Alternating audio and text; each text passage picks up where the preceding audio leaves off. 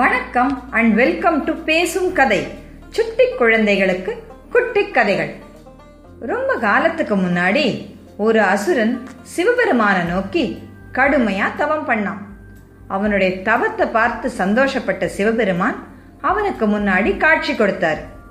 உனக்கு என்ன வரம் வேணுமோ கேளு அப்படின்னு சொன்னார். அந்த அசுரனும் எனக்கு சாகாத வரம் வேணும் அப்படின்னு கேட்டான்.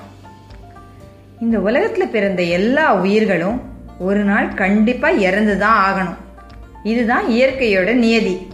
இதை மாற்ற முடியாது. அதனால நீ வேற ஏதாவது கேளு அப்படின்னு சிவபெருமான் சொன்னார். கொஞ்ச நேரம் யோசிச்ச அசுரன் சரி என்னுடைய வலது கையால நான் யார் தலை மேல கைய வச்சாலும் அவங்க உடனே பஸ்மம் ஆயிடணும் அதாவது எரிஞ்சு சாம்பல் ஆயிடணும் அப்படின்னு வரம் கேட்டான். சிவபெருமானும் அவன் கேட்ட வரத்தை கொடுத்தாரு. இந்த வரத்தை வச்சு நீ மற்றவங்களுக்கு நல்லது செய்ய பாரு அப்படின்னு சொல்லிட்டு மறைஞ்சிட்டார். நமக்கு இங்க ஒரு கேள்வி தோணும். ஏன் கடவுள் இந்த மாதிரி வரம் எல்லாம் கொடுக்கறாரு? அதனால தானே இந்த மாதிரி இவங்க மற்றவங்களை கொடுமைப்படுத்துறாங்கன்னு தோணும். ஆனா நாம் ஒன்று புரிஞ்சுக்கணும். தவங்கிறது தினமும் காலையில் எழுந்து சாமி முன்னாடி நின்று ரெண்டு நிமிஷம். கடவுளே என்னை காப்பாத்துன்னு சொல்றதில்ல. பல காலம் பல வருஷங்கள் சாப்பாடு இல்லாம தூக்கம் இல்லாம ஒரே இடத்துல இருந்து தன்னுடைய இஷ்ட தெய்வத்தை கண்டினியூஸா பிரார்த்தனை பண்ணுவாங்க. இவ்வளோ சின்சியரா பிரார்த்தனை பண்ணும்போது அதை பார்த்து கடவுள் சந்தோஷப்படுறது ஒன்றும் ஆச்சரியம் கிடையாது. அதனால அவங்க கேட்குற வரத்தை அவர் கொடுக்கிறாரு.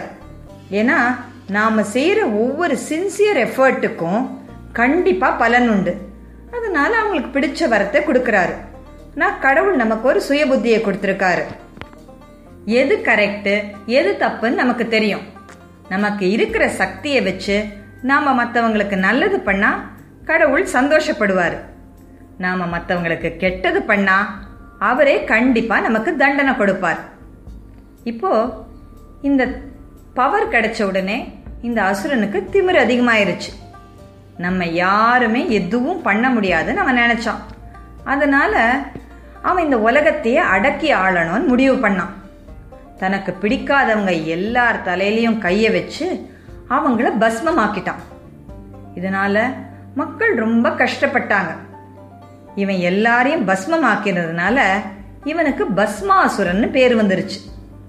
இவனுடைய கொடுமைகளை பார்த்த தேவர்கள் மகாவிஷ்ணு கிட்ட போய் பிரார்த்தனை பண்ணாங்க. சிவனுடைய வரத்துக்கு பங்கம் வராம இந்த பஸ்மாசுரனை எப்படி அழிக்கிறதுன்னு மகாவிஷ்ணு யோசிச்சார்.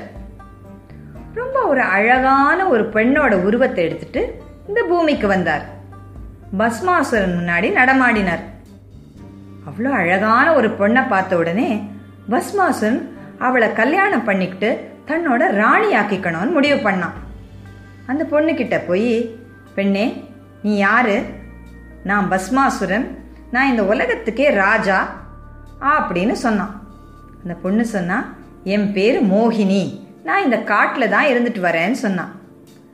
பஸ்மாசுரன் சொன்னா எனக்கு உன்னை ரொம்ப பிடிச்சிருக்கு.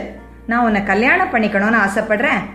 நீ என்னை கல்யாணம் பண்ணிக்கிட்டேன்னா இந்த உலகத்துக்கே ராணி ஆயிடலாம். நீ என்ன கேட்குறியோ அது எல்லாத்தையும் நான் உனக்கு கொண்டு வந்து தருவேன். நீ என்னை கல்யாணம் பண்ணிக்கிட்டா ரொம்ப சந்தோஷமாக இருக்கலாம். நீ என்னை கல்யாணம் பண்ணிக்கிறியான்னு கேட்டான். இதை கேட்ட மோகினி சொன்னா நானும் உங்களை பற்றி நிறைய கேள்விப்பட்டிருக்கேன். நீங்கள் எவ்வளோ பெரிய சக்திசாலி வீரர்னு நிறைய பேர் சொல்லியிருக்காங்க. எனக்கு உங்களை கல்யாணம் பண்ணிக்கிறதுல இஷ்டம்தான். ஆனால் இந்த அசுரர்களை நம்பவே முடியாது. இன்னைக்கு நான் தான் ரொம்ப அழகாக இருக்கேன். என்னை உங்கள் மகாராணி ஆக்கிக்கிறேன்னு சொல்கிறேங்க ஆனா நாளைக்கு வேற ஒரு பொண்ணை கல்யாணம் பண்ணிக்கிட்டு அந்த பெண்ணை மகாராணி ஆக்கிட்டீங்கன்னா என் நிலைமை என்ன ஆறுது? நான் உங்களை எப்படி நம்புறது? அப்படின்னு கேட்டா. பஸ்மாசுரன் சொன்னா என்ன நம்பு. நான் கண்டிப்பா உன்னை தவிர வேற யாரையுமே கல்யாணம் பண்ணிக்க மாட்டேன். நீ நம்பணும்னா நான் என்ன செய்யணும் சொல்லு. அப்படின்னு சொன்னான். மோகினி கொஞ்ச நேரம் யோசிச்சா. சரி நீங்க சத்தியத்துக்கு கட்டுப்படுவீங்கன்னு நினைக்கிறேன். அதனால நீங்கள் உங்கள் தலை மேலே அடித்து சத்தியம் பண்ணுங்கள் நீங்கள் வேற எந்த பொண்ணையும் கல்யாணம் பண்ணிக்க மாட்டேங்கன்னு. அப்போ நான் உங்களை கல்யாணம் பண்ணிக்கிறேன்னு சொன்னான். வேற எதை பற்றியும் யோசிக்காத பஸ்மாசுரன் தன் தலையில் தானே கையை வச்சுக்கிட்டான். அடுத்த நிமிஷம் அவனே பஸ்மமாயிட்டான் இந்த உலக மக்களுக்கு பஸ்மாசுரனோட தொல்லையிலிருந்து விடுதலை கிடைச்சிது. இந்த கதை சொல்கிற முக்கியமான நீதி என்ன தெரியுமா? தங்கிட்ட இருக்கிற பதவியையோ இல்லை பவரையோ வச்சு மற்றவங்களை கஷ்டப்படுத்துறவங்களுக்கு ஒரு நாள் அந்த பவர்னாலேயே அழிவு ஏற்படும். இந்த கதை உங்களுக்கு பிடிச்சிருந்தா லைக் பண்ணுங்க ஷேர் பண்ணுங்க கமெண்ட் பண்ணுங்க. இது போல நிறைய கதைகள் கேட்க பேசும் கதை யூடியூப் சேனலுக்கு சப்ஸ்கிரைப் பண்ணுங்க. நன்றி வணக்கம்.